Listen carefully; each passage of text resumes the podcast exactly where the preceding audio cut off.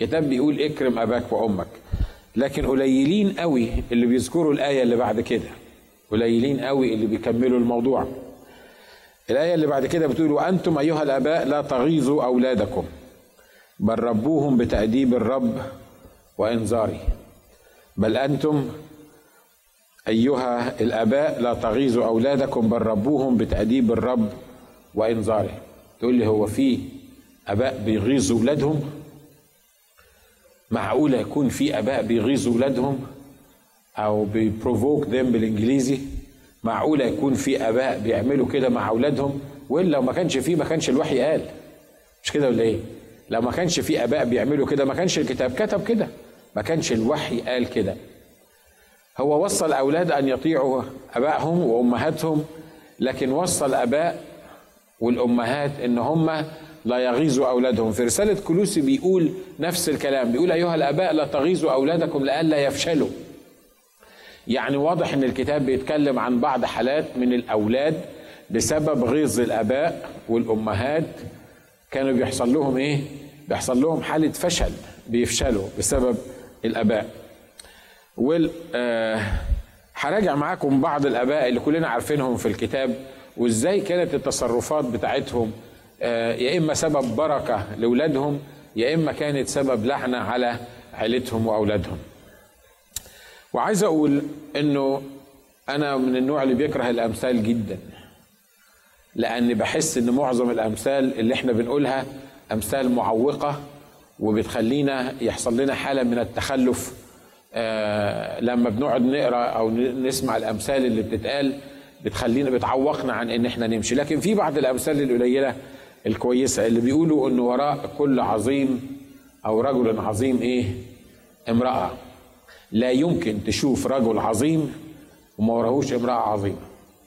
لا يمكن تشوف راجل ماشي مظبوط ومأثر في المحيط اللي هو عايش فيه مستحيل تلاقي رجل عظيم ما وراهوش امرأة إيه؟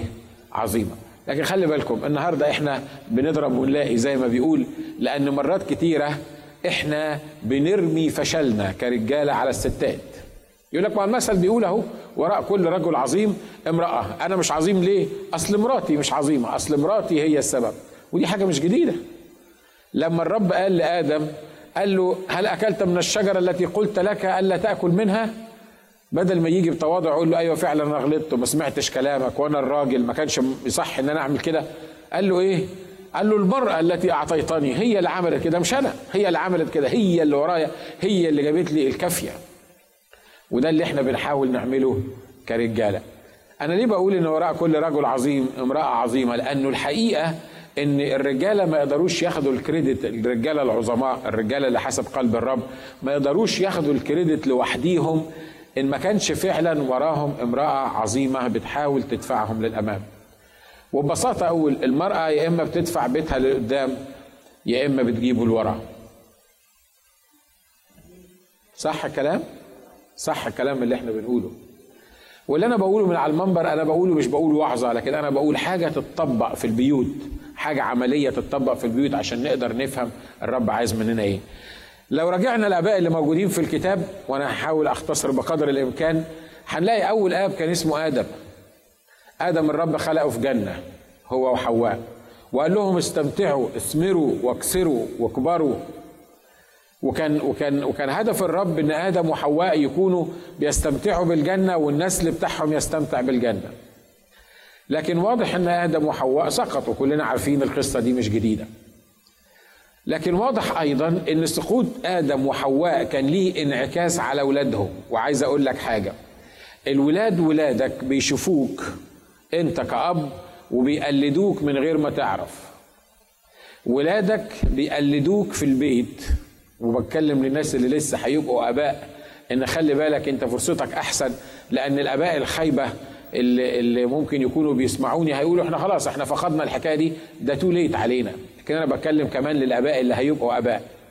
خلي بالك إن ال baby ال baby وهو صغير اللي أنت بتعمله بينعكس على حياته وعلى تصرفاته وبيشوفك انت بتعمل إيه وبيتأثر بيك باللي انت بتعمله. بيقولوا ان البيبي في بطن امه بيتأثر بالمحيط بالجو المحيط بيها. لما يكون البيت فيه سلام لما يكون الأب بيعرف إزاي يحب الأم لما تكون الأب والأم الاثنين في سلام والاثنين في راحة البيبي بيحس براحة. هو لسه ما نزلش هو مش عارف حتى أبوه ده مين ولا عارف شافش أمه قبل كده. لكن الجو بتاع السلام الجو بتاع الفرح اللي موجود في البيت بينعكس عليه. لما تكون الأم مدمنة سجاير أو مدمنة خمرة شيء طبيعي إن الولد هينزل عنده مشكلة في موضوع الإدمان ده. وده مش بس يعني حاجات روحية لكن دي حاجات علمية مثبتة معروفة إنها حقيقية موجودة. فزي ما بقول اللي أنت بتعمله بينعكس على أولادك. آدم وحواء كان عندهم ولدين اتنين بس قايين وهابيل. واضح إن تربية آدم وحواء لقايين وهابيل ما كانتش تربية يعني مظبوطة. ليه؟ لأن آدم وحواء كانوا بيمثلوا العالم كله قايين وهابيل كانوا بيمثلوا 50% و50% واضح إن 50% من العالم قام على 50% من العالم تاني وقتله يمكن يكون آدم علم ولاده فكرة الذبيحة. يمكن يكون حاول يعلمهم الأمور الروحية. إزاي الرب قال إن بالذبيحة بس هيرضى عن الناس. لكن آدم وحواء في رايي هم فشلوا إن هم يعملوا وحدة واحدة يونت واحدة بيت واحد عشان يواجه العواصف. وإحنا مرات بنحاول نفتح بق ولادنا ونحط فيها الأمور الروحية ونحط فيها الآيات وبنحط فيها لكن ما بنعيش المستوى اللي بيخلي ولادنا يشوفونا بنطبق الكلام اللي إحنا بنقوله. الولاد ما بيهمهمش كتير انت بتقول إيه. أنتوا معايا؟ ها ما بيهمهمش كتير يشوفوك في الكنيسة فرحان ويشوفوك في الكنيسة بتنطط. لكن هم بيشوفوك في البيت شكلك إيه. هو ده اللي بيأثر في حياة الكنيسة. خلي بالك لما تكون في الكنيسة هايبر ويعني آه، من أولياء الله الصالحين وما بتطبقش الكلام ده موجود في البيت أنت بتسبب فشل ذريع لولادك. ليه؟ لأنك في الكنيسة حاجة وبره الكنيسة حاجة. وأنت خلي بالكم إن الطبيعة بتعلمنا كده إن الأب هو المثل الأعلى بالنسبة للأطفال. وخصوصا لما يكونوا أطفال. ولادي لما كانوا صغيرين وكل اللي عنده ولاد يعرف الحكاية دي إن الولد وهو عنده سن سنتين ثلاثة أربعة متخيل إن أبوه أحسن واحد في الدنيا أعظم واحد في الدنيا أشجع واحد في الدنيا أغنى واحد في الدنيا يقدر يعمل أي حاجة موجودة في الدنيا. يمكن قلت لكم المثل ده عندي لما كان ثلاث سنين آه، مرة ندهني من الكنيسة جه جرني كده وقال لي تعالى اضرب الراجل ده. طلعت أشوف مين هو الراجل ده اللي عايزني أضربه لقيت واحد ظابط واقف بره الكنيسة من البوليس عايز يضربه. ليه؟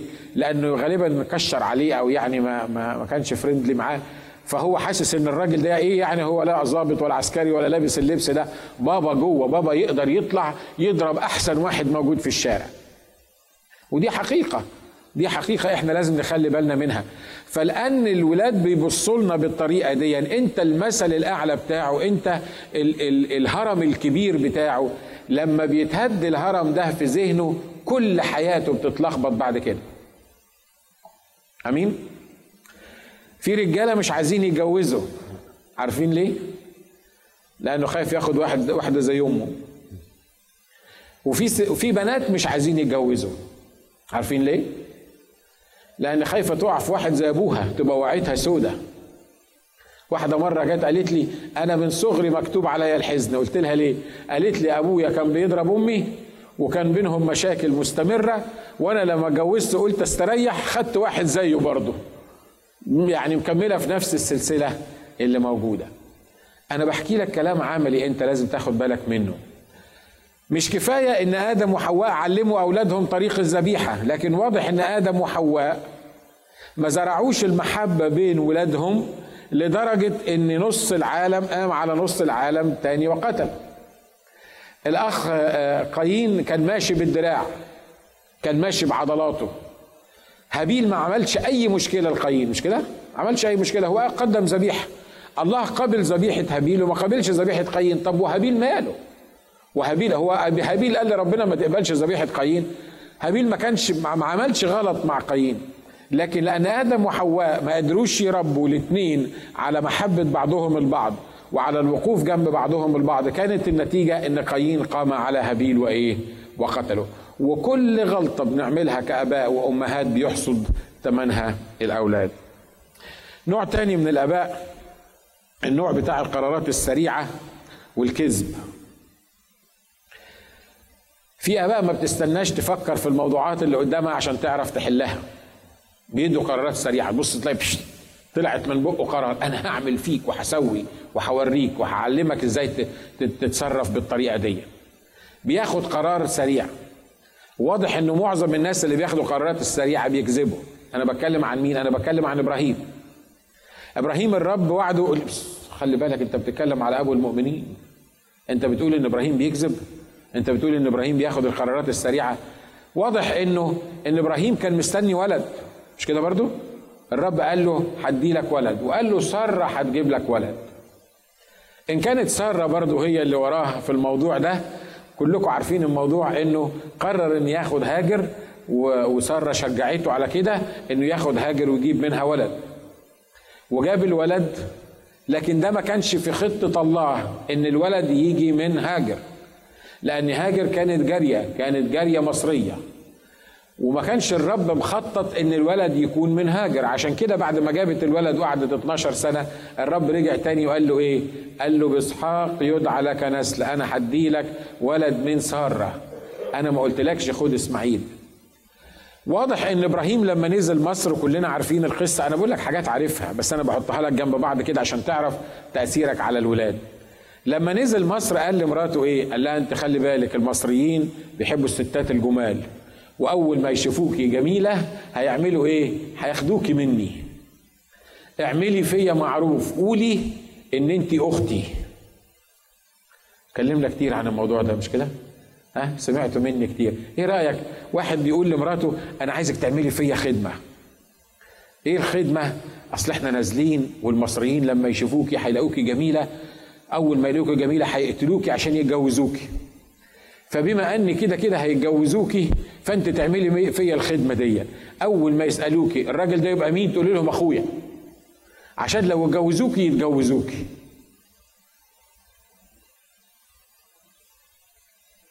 فاني مش كده؟ لكن حصلت. وحصلت مش مرة حصلت إيه؟ حصلت مرتين. إبراهيم عمل حاجة. أول مرة الرب نجاه وزي ما إحنا بنعمل كده لما الرب ينجيك من أول مقلب أو من أول خطية خدتها تلاقي نفسك يعني مش مش بتقاوم المرة اللي بعديها. حصلت أول مرة لما راح في حتة تاني برضو قال لها يعني تعملي فيا نفس الخدمة. كل ما نروح حتة يشوفوك تقولي إن أنا إيه؟ إن أنا أخوك. ده كذب. دي مش حقيقة. تقول لي طب ما هو إبراهيم بعد ما كذب ربنا كرمه وجاله جمال وغنم ومش عارفين سوت كذبة بيضة يعني. لا إحنا بنشوف الجمال وبنشوف ال ال الحاجة اللي خدها. لكن خلي بالك إن إبراهيم لما كذب اتخذت مراته من بيته عشان تتجوز واحد تاني غيره وهو موجود في البيت. إبراهيم ده كان عراقي كلداني. وأنا بسأل الرجاله العراقيين إيه رأيك لو جه واحد ياخد مراتك من البيت عشان يتجوزها؟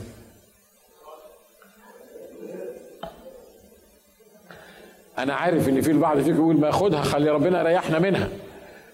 لا بس خلي بالك الرجاله العراقيين مش كده. الرجاله العراقيين لو جه واحد ياخد مراتك من البيت عشان يتجوزها وأنت كمان بتقول لها إيه؟ اعملي فيا خدمة. لما يجوا يتجوزوكي ما تقولوش إن أنا متجوزة. قولي إن انت إن انت أختي. خلي بالكم إن اللي حصل إن إسحاق مر بنفس الظرف. إسحاق ابنه. عمل إيه لما مر بنفس الظرف؟ عمل زي أبوه.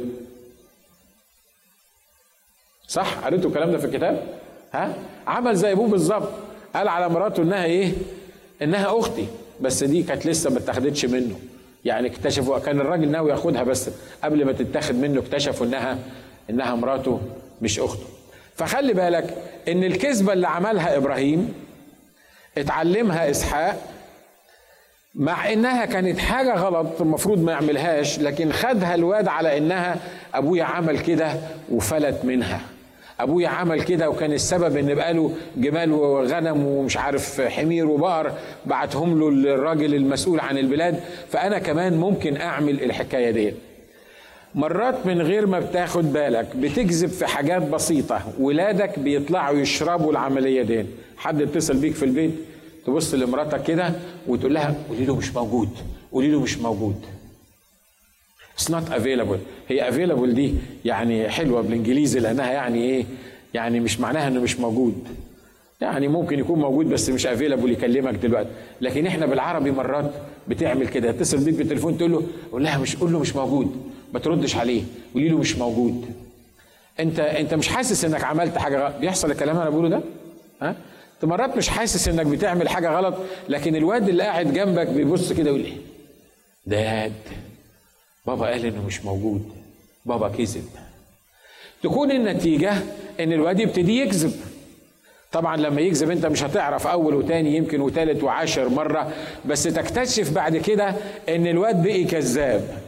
وبعدين تمسكه وتضرب فيه لما يكذب وتقول له اوعى تكذب مرة تاني اوعى اسمعك تكون بتكذب صح؟ إحنا بنعمل كده. ولو الواد مش خايف منك كان قال لك ما انت بتكذب. اشمعنى انت بتكذب ومش عايزني أنا اكذب؟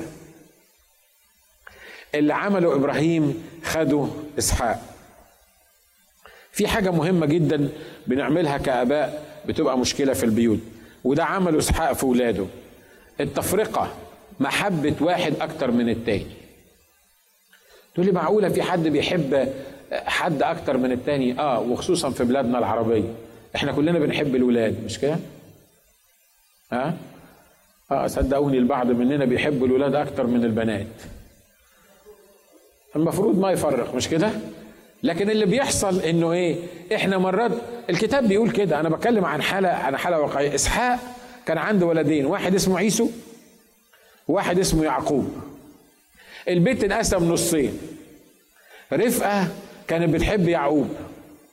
وعيسو كان بيحب مين؟ آه إسحاق كان بيحب مين؟ كان بيحب عيسو. يقول لك وأحب عيسو أحب إسحاق عيسو لأن كان في فمه صيد. راجل يقدر يطلع ويصطاد ويجيب أكل ويعمل بانكوت كويسة. فكان كان إسحاق بيحبه. ليه؟ لأنه بيجيب خير. لكن يعقوب ده واضح إن هو كان ابن أمه. قاعد في البيت بس يستمتع بالحاجات اللي موجودة ويكذب ويخادع ويغش. وأصبح البيت دلوقتي منقسم. معروف الأب بيحب مين والأم بتحب مين. والحقيقة ده مش بس البيت بتاع إسحاق لكن في بيوت كده كتيرة من بيوتنا الأب بيحب الولد لسبب معين والبنت والأم بتحب البنت أو بتحب ولد تاني وبتكون النتيجة إن واحد فيهم بيحس إن محبة الأب ليه مش كاملة أو محبة الأم ليه مش كاملة وبتكون النتيجة إن يحصل بينهم زي ما حصل بين يعقوب وعيسو يعقوب كان عايز ياخد البركة ودي حاجة ما كانتش روحية باي يعني إحنا بنروحنها يعني إحنا بنخليها تبقى روحية. لكن يعقوب لما كان بيفكر في البركة ما كانش بيفكر في أمور روحية. يعقوب لما كان بيفكر في البركة آه قال لك أخويا عيسو ده الأكبر هو اللي هياخد بركة إبراهيم وإسحاق هو اللي حي يعني ال ال النسل بتاعه اللي هيبقى مبارك. طب ليه ما كنش أنا؟ وحاول يعمل كل البدع اللي بيعملها علشان يسرق من أخوه البركة بتاعته. وللأسف أمه ساعدته على كده. والنتيجة إن البيت خرب. يعقوب كان لازم يسيب البيت ويمشي. قعد واحد وعشرين سنة بعيد عن أبوه وأمه. وعيسو لما شاف إن أمه ضحكت على أخوه وعلى أبوه وخلته خد البركة بتاعته راح عمل إيه؟ يقول لك راح يتجوز اتنين من بنات حس. من من ال الناس اللي هم المفروض ما يتجوزهمش. طلعوا عين أمه. ده هي اللي قالت كده. ليه؟ لأن هو دور على الحاجة اللي تجننها ويعملها. أنت واخد بالك؟ فكر في البيت اللي إحنا بنتكلم فيه ده. البيت كان فيه ولدين. واحد فيهم اطرد ومشي وكان هيتقتل قبل ما يمشي. واحد فيهم قعد يتجوز ستات مخصوص عشان تنكد على أمه. ليه؟ لأن البيت أصلا من الأول ما عرفش المحبة لأنه فرق بين الولاد. حب واحد أبوهم حب واحد وأمهم حبت واحد تاني. وإحنا كتير بنقع في الغلطة دي. أول امبارح بقدم رسالة المسيح للممرضة اللي معايا في في العيادة فبتقول لي آه أنت قريب من الرب. انت ربنا بيحبك أكتر مني. قلت لها لا الكلام ده مش مظبوط. قالت لي how come you are a pastor أنا هي عارفة إن أنا قسيس فقالت لي how come you are pastor أكيد ربنا بيحبك أكتر من مني أنا. أنا بدخن وأنا بعمل وبسوي فأكيد ربنا بيحبك أكتر مني. قلت لها لا. قالت لي إزاي؟ ممكن تفهمني الحكاية دي؟ قلت لها خلي بالك. هي عندها ولد وبنت. قلت لها أنت عندك ولد وبنت؟ قالت لي آه. قلت لها مش المرات الولد بيديكي hard time يعني ويبقى مش ظريف شوية؟ قالت لي آه. قلت لها بس البنت دايما قريبة منك. قالت لي آه. قلت لها إيه رأيك؟ بتحبي مين فيهم الأكتر؟ فهي سكتت كده. قالت لي هما الاثنين قلت لها يعني ما فيش واحد فيهم قريب ليكي أكتر من التاني عشان ذوق وعشان ظريف؟ قالت لي لا. أنا بحبهم هما الاثنين زي بعض لأن دول ولادي قلت لها بالظبط كده. الرب بيتعامل معايا ومعاكي بيحبنا إحنا الاثنين زي بعض. مش بيحبني أنا أكتر عشان أنا القسيس ولا بيحبني أنا أكتر عشان أنا في الخدمة. الرب ما بيحبش حد أكتر من حد. الرب بيبص لنا كلنا زي بعض بالظبط في المحبة. بيحبك زي ما بيحبني بالظبط. بيحب العاصي زي ما بي... هو بيكره المعاصي وبيكره الخطية. لكن بيحب العاصي زي القسيس بالظبط لأن محبته متجهة ناحيتنا لأن الله حكيم بيعرف يحبنا كلنا بنفس مستوى المحبة اللي بنحب بيها يحب بيها كل الناس. ودي حاجة مهمة لازم تخلي بالك منها. مرات لما بنغلط بحس إن الرب الرب بيكرهني. ليه؟ لأني غلطت لأن عملت كذا. عارف لو كانت الرب محبة الرب تتغير يحب العاصي أكتر من اللي مش عاصي. تقول لي إزاي يعني؟ واحد عاصي ويحبه أكتر من واحد مش عاصي. آه عارف ليه؟ كتاب بيقول من منكم له مئة خروف وأضاع واحد منها. مئة خروف مئة عضو عيلتك فيها مئة واحد. تسعة وتسعين مظبوطين. واحد بس طلع صايع. الكتاب ما قالش إن إن الراعي يسيب الصايع ده ويسيب الخروف الضايع ده ويقول هو يستاهل الدق فوق دماغه. لكن المثل اللي قاله الرب قال إيه؟ يترك التسعة وتسعين ويذهب ليبحث عن إيه؟ يبحث عن الضال. ومتى وجد وجده؟ الكتاب ما قالش هيمسكه ويديله قلمين ويقول له ما انت تستاهل لأنك انت اللي ضعت وانت اللي أخطأت وانت اللي بعدت عني ويطلع فيه الغلب كله. لكن قال لا متى وجده يحصل يعمل إيه؟ ياخد الخروف ده ويضعه على منكبيه. ليه؟ لأن الخروف واضح إنه لما تاه تعب وهو ماشي تعب يمكن يكون اتخبط في شوية حجارة ولا حاجة. فأول ما الراعي شاف الخروف التعبان ده اللي ضل راح ماسكه يحمله على منكبيه ويأتي به فرحا ويقول للناس افرحوا معايا لأني وجدت إيه؟ خروف الضال. السماء تفرح بخاطئ واحد يتوب أكثر من تسعة وتسعين بار لا يحتاجون إلى إيه؟ لا يحتاجون إلى التوبة. أنت واخد بالك الأب السماوي بيعاملنا إزاي؟ إسحاق يمثل التفرقة بين الأولاد. في أب تاني اسمه لوط. لوط ده كان بيدور على المصاري. لوط ده كان كل اللي يهمه مش الولاد ومش التربية ومش الناس اللي حواليه. لوط كان كل اللي بيفكر فيه كان بيفكر في المصاري كان بيفكر في الفلوس إزاي يمتلك أكبر كمية ممكنة. الرب باركه وعطاله أملاك كتيرة وعطى لإبراهيم أملاك كتيرة. وكانت النتيجة لأن الاثنين عندهم أملاك كتيرة الأرض ما ساعتهمش إبراهيم لأنه راجل حكيم وكبير المفروض إبراهيم هو الكبير وده عم لوط. المفروض إن إبراهيم ياخد الأرض اللي هو عايزها وبعدين لوط ياخد الباقي. لوط طلع مع إبراهيم الرب ما قالش لإبراهيم هات لوط لكن لوط طلع مع إبراهيم لأنه واضح إنه ما كانش ليه أب وخده معاه. الكتاب بيقول إن إبراهيم جاب لوط وقال له اسمع أنت تختار. أنت لو رحت شمال أنا هروح يمين لو رحت شمال أنا أروح جنوب. اختار الأرض اللي تعجبك وأنا إيه؟ وأنا هاخد الحتة التانية. كان المفروض إن لوط يقول له لا متشكرين وأنت عمي وأنت اللي تختار الأول وأنت ليك فضل عليا وأنت اللي طلعتني من أور الكلدانيين. لكن الكتاب بيقول إن لوط بص للأرض كده ونقى أحسن حتة في الأرض ولقى كل دائرة الأردن أنها سقي وحتة حلوة قال لك هي دي الحتة اللي أنا اخدها كل اللي بيفكر فيه الاكل الأكل المصاري ال business العيشة. وخلي بالك مش عيب إنك تفكر في ال business بتاعك ومش عيب إنك تفكر إزاي الرب يباركك. لكن العيب والمصيبة الكبيرة إنك تفكر في ال business بتاعك وتفكر إزاي تغنى على حساب أولادك اللي موجودين في البيت.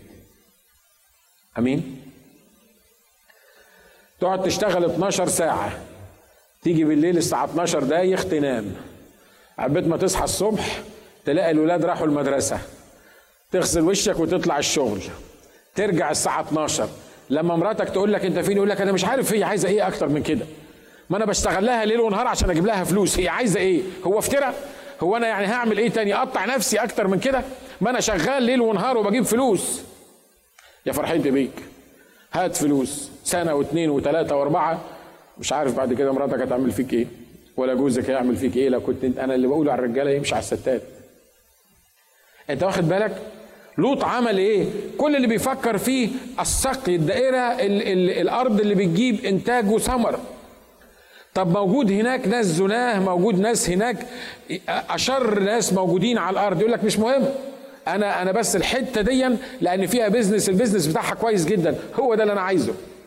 وكانت النتيجة إنه استمر بيعذب نفسه زي ما بيقول الكتاب في وسط الأشرار. لما الرب حب ينتقم من سدوم وعمورة وحب يحرق الأرض وكلم لوط يقول لك لوط راح لجواز بناته. يقول لهم الرب هيولع في الدنيا. عارفين يقول لك إيه؟ يقول لك فكان كمازح في أعينهما. يعني إيه؟ عمرهم ما سمعوا لوط بيتكلم بحاجة روحية.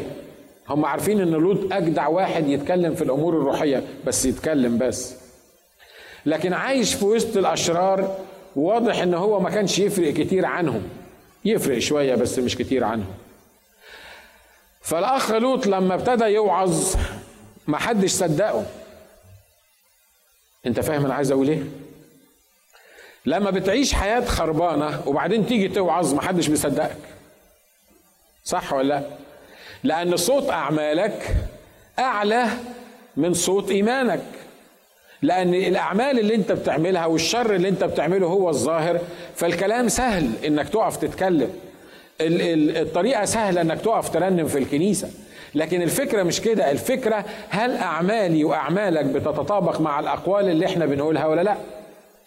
لوط لما الرب قال له إن أنا هولع في المدينة روح طلع بناتك. فواضح إن هو عايز ياخد البنت وجوزها.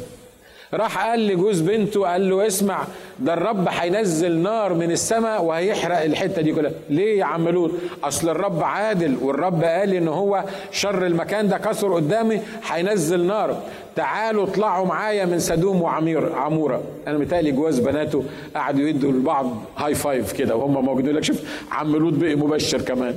عم لوط دلوقتي بيوعظنا. يا أخي روح شوف نفسك.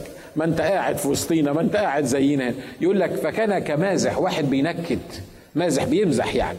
كمازح في أعينهما وما صدقوهوش صحيح الرب انتقم منهم وصحيح الرب قضى عليهم لكن إحنا بنتكلم عن الأب اللي بيقول كلام وبيعمل غيره.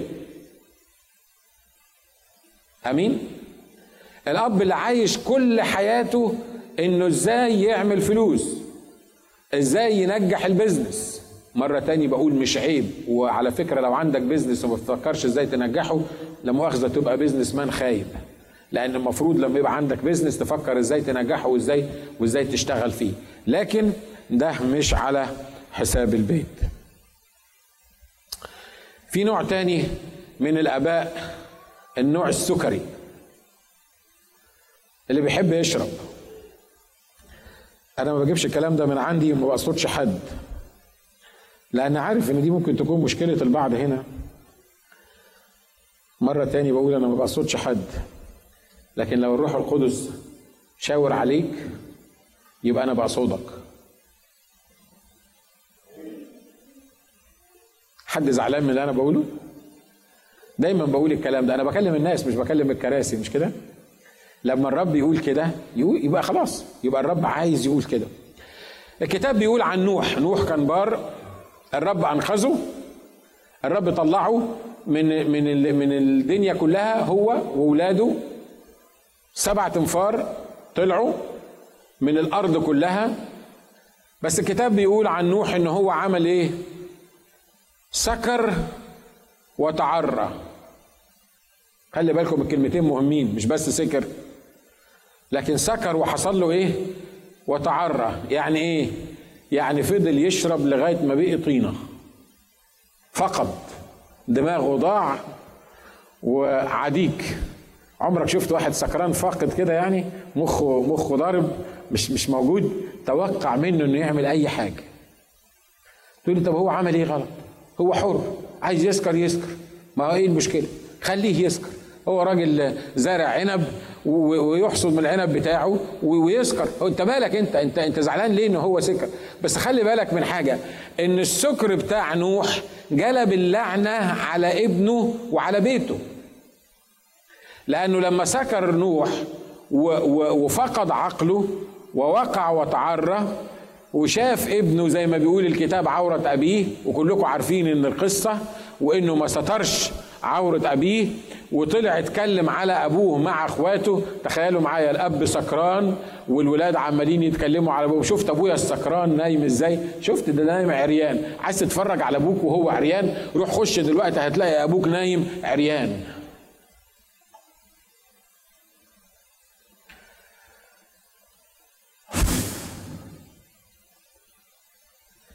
مش لازم تسكر بالخمر الذي فيه الخلاعة.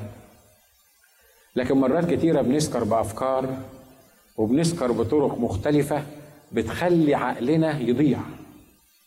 وبنسكر لدرجة إن إحنا بنتعرى. وعايز أقول لك حاجة لو كنت من الناس اللي بيشربوا صدقني إنك بتجذب لعنة على بيتك وعلى عيالك. أمين؟ تقول أنا بشرب شوية صغيرين قوي كده وبشرب ليلة العيد وبشرب مش عارف مين سيبك كل من من التماحيك والكلام ده كله. لكن خلي بالك إن الأب اللي بيسكر ما تطلبش من عيالك إن هم ما يسكروش. تقول لي لا أشكر ربنا ربنا أعطيني عيال مؤدبين آخر أدب. لكن خلي بالك إنك فتحت باب اللعنة ليهم. أمين؟ مفيش فينا أب عاقل عنده مخ بيحاول يلعن عياله. بيحاول يباس اللعنه لعياله. لكن الكتاب بيقول كده إنك لما تسكر لما تمارس الأمور اللي مش المفروض إنك تمارسها سواء في البيت أو بره البيت أنت بتفتح باب اللعنة على عيالك. آخر واحد أقول لك عليه اتنين تانيين. واحد متهور ومتهور في الأمور الروحية. واحد اسمه يفتح الجلعادي. يفتح الجلعادي ده طلع حرب. قال للرب الكلمات دي. قال له يا رب أنا هندر لك ندر زي الناس الكتيرة اللي بتندر ها؟ الناس بتندر وهي مش عارفة هتوفي ولا مش هتوفي وما بتقدرش توفي. ياما لما كنا مزنوقين ندرنا مش كده؟ ها؟ كل واحد وخصوصا الناس التقليديين اللي غاويين الحكاية دي تبص تلاقي لك لو الرب مش عارف آه، عداني الأزمة دي أنا هعمل إيه وهسوي إيه؟ وواضح إن من خلال تاريخ الكتاب المقدس ناس كتيرة ندروا وما عملوش ومعظم الناس اللي بتندر ما بتعملش. هي بتندر لما تبقى مزنوقة بس. عشان كده الرب بيقول لك خلي بالك اللي بيطلع من بقك ما تندرش لو كنت انت مش هتقدر تعمل ولو ندرت يبقى لازم توفي غصب عنك. الراجل ده أب عمل إيه؟ عايز ينتصر. وقف قدام الرب وقال له الكلمات دي. قال له يا رب لو كنت معايا وخلتني انتصرت أول واحد يطلع من بيتي علشان يقابلني هقدمه لك ذبيحة. هو كان متخيل إن اللي هيطلع من بيتهم خروف ولا نعجة ولا حمار يقابله ولا ولا بقرة ولا إيه بالظبط. أنت خلي بالكم ده ما كانش بيتكلم على غنم ولا كان بيتكلم على ده كان بيتكلم على مين؟ كان بيتكلم على شخص. بيقول له يا رب أول واحد يطلع من بيتي لما أرجع منتصر لو أنا انتصرت وخليتني انتصرت أول واحد يقابلني ويطلع من بيتي سأقدمه لك ذبيحة. الرب ما طلبش منك الكلام ده. الرب مش عايز منك ذبيحة إنسانية لأن الرب ما بيقبلش إنك تذبح واحد ذبيحة ليه. لكن هو تحت الضغط اللي كان موجود فيه فنظر النظر ده وقال لو الرب كان معايا أول واحد يطلع من بيتي هقدمه ذبيحة. أنا متأكد إن هو لما كان بيقول كده. كان بيفكر أكيد واحد من العبيد بتوعه هو اللي هيطلع. مش كده ولا إيه؟ فالرب حب يعلمه درس كويس قوي خلى الكل قعدوا في البيت الوحيدة اللي طلعت عشان تقابله هي مين؟ بنته انت واخد بالك؟ ها؟ كانت بنته أول واحد وخلي بالكم إنها كانت بنته الوحيدة وما عندوش غيرها وأول ما جت تقابله حصل إيه؟ النصرة والفرحة اللي جاي بيها وإن هو جاي منتصر وفرحان أول ما طلعت البنت شال الطين وقعد يصرخ ليه يا بنتي عملت كده؟ أنا نطقت وقلت إن أول واحد يطلع من بيتنا هقدمه ليك ذبيحة. ليه نطقت؟ هو الرب طلب منك الحكاية دي؟ هو الرب عايز منك الحكاية دي؟ وكانت النتيجة إنه كان غصب عنه لازم يقدم بنته ذبيحة للرب. اللي أنا عايز أقوله لك إنك تخلي بالك في اللي أنت بتقوله في البيت. تخلي بالك من اللي انت بتقدمه لأنك لا تملك إنك انت تقدم ذبيحة زاديا. آخر واحد أقول لك عليه الأب المتهاون. ياما أباء متهاونين في بيوتها. الناحية التانية بقى تقول لي لا إحنا عراقيين ولا مصريين. صعايدة إحنا ما عندناش تهاون. إحنا الواد اللي يعمل حاجة نكسر راسه. البت نبندجها على طول. ما, ما يعني ما تقعدش موجودة معانا. سيبك من الكلام ده. الكلام ده نقوله لبعض. لكن بص لبيتكم بص لعيالك بص هم بيعملوا إيه وبيتصرفوا إيه وإنت فين بالظبط من الموضوع ده. في آباء متهاونين. الكتاب بيقول عن عالي الكاهن إنه كان من الآباء المتهاونة دول. سمع إن اولاده بيعملوا الشر في الكنيسة سمعوا إن اولاده بيعملوا الشر في بيت الرب. الكتاب بيقول ولم يردعهما. يعني عمل إيه؟ هو قال لهم هو قال لهم لا يا أولادي ما ينفعش الكلام اللي أنتوا بتعملوه ده. لكن الكتاب بيقول له إيه؟ بيقول له لأنك سمعت إن أولادك عملوا كده في الهيكل وإنت ما وقفتش ضدهم النتيجة إن ولادك الاثنين هيموتوا بكرة وإنت كمان هتموت. وكلكم عارفين إن القصة إن أول ما اتاخد تابوت عهد الرب وبعدين جه المبشر بيقول له بيقول له إن التابوت اتاخد ومات أولادك الاثنين. الكتاب بيقول إنه رجع لورا لأنه كان ثقيل واتكسرت رقبته. أرجو ان ما تتكسرش رقبتك قريب.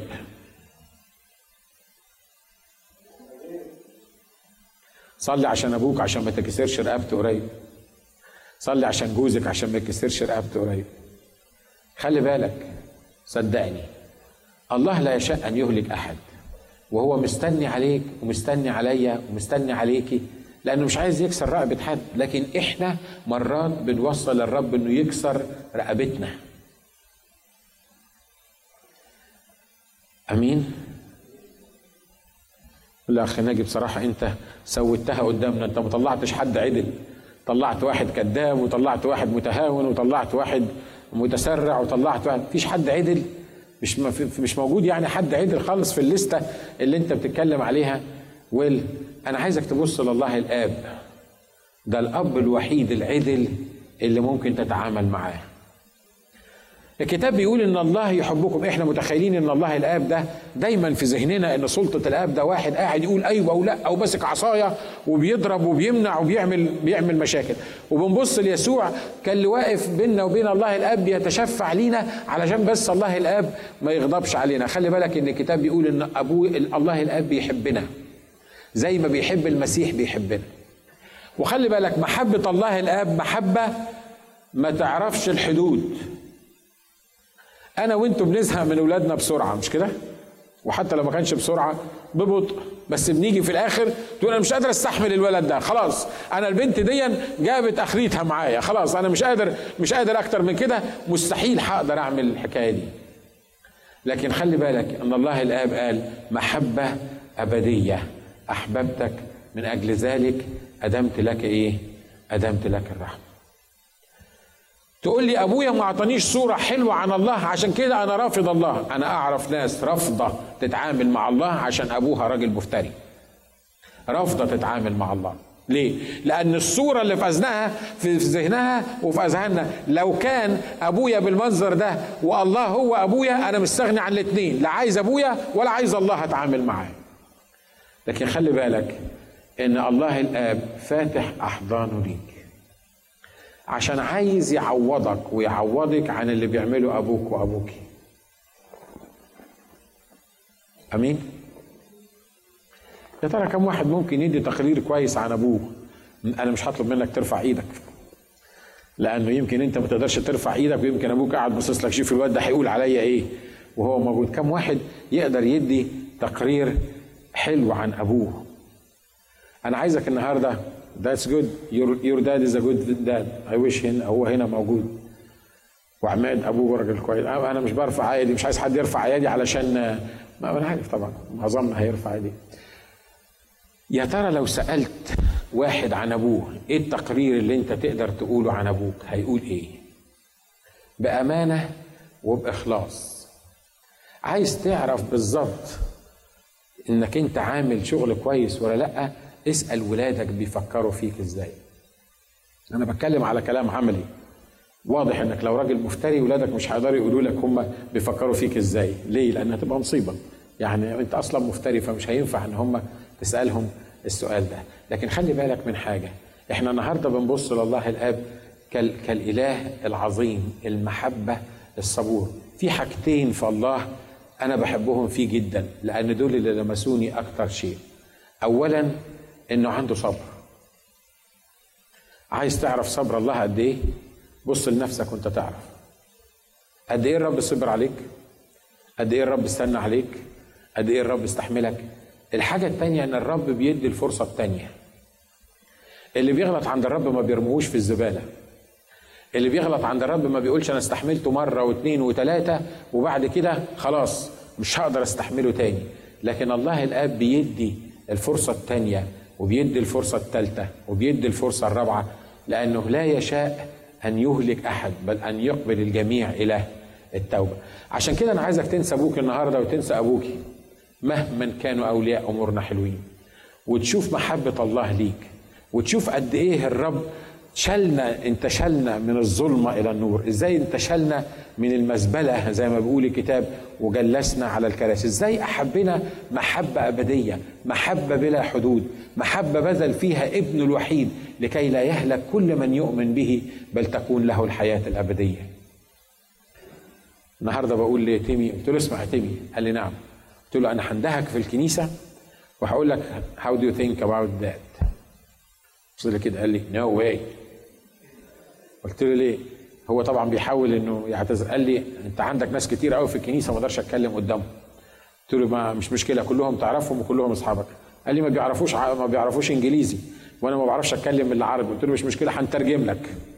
كل ما يقول لي حاجة وبعدين قلت له تيمي أنا عايز فعلا تقول لي أنا عايزك تبقى يعني very faithful معايا. قول لي لو أنت وقفت على المنبر هت هتقول إيه؟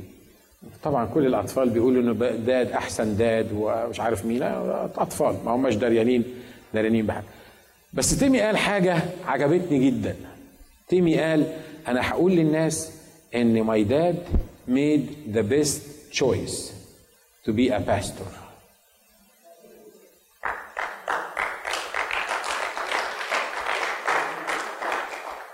أنا بشكر ربنا على الحتة دي بالذات. هو قال لي طبعا أنت أحسن داد بس أنا ما قلتهاش لأن كل واحد عنده داد أحسن داد.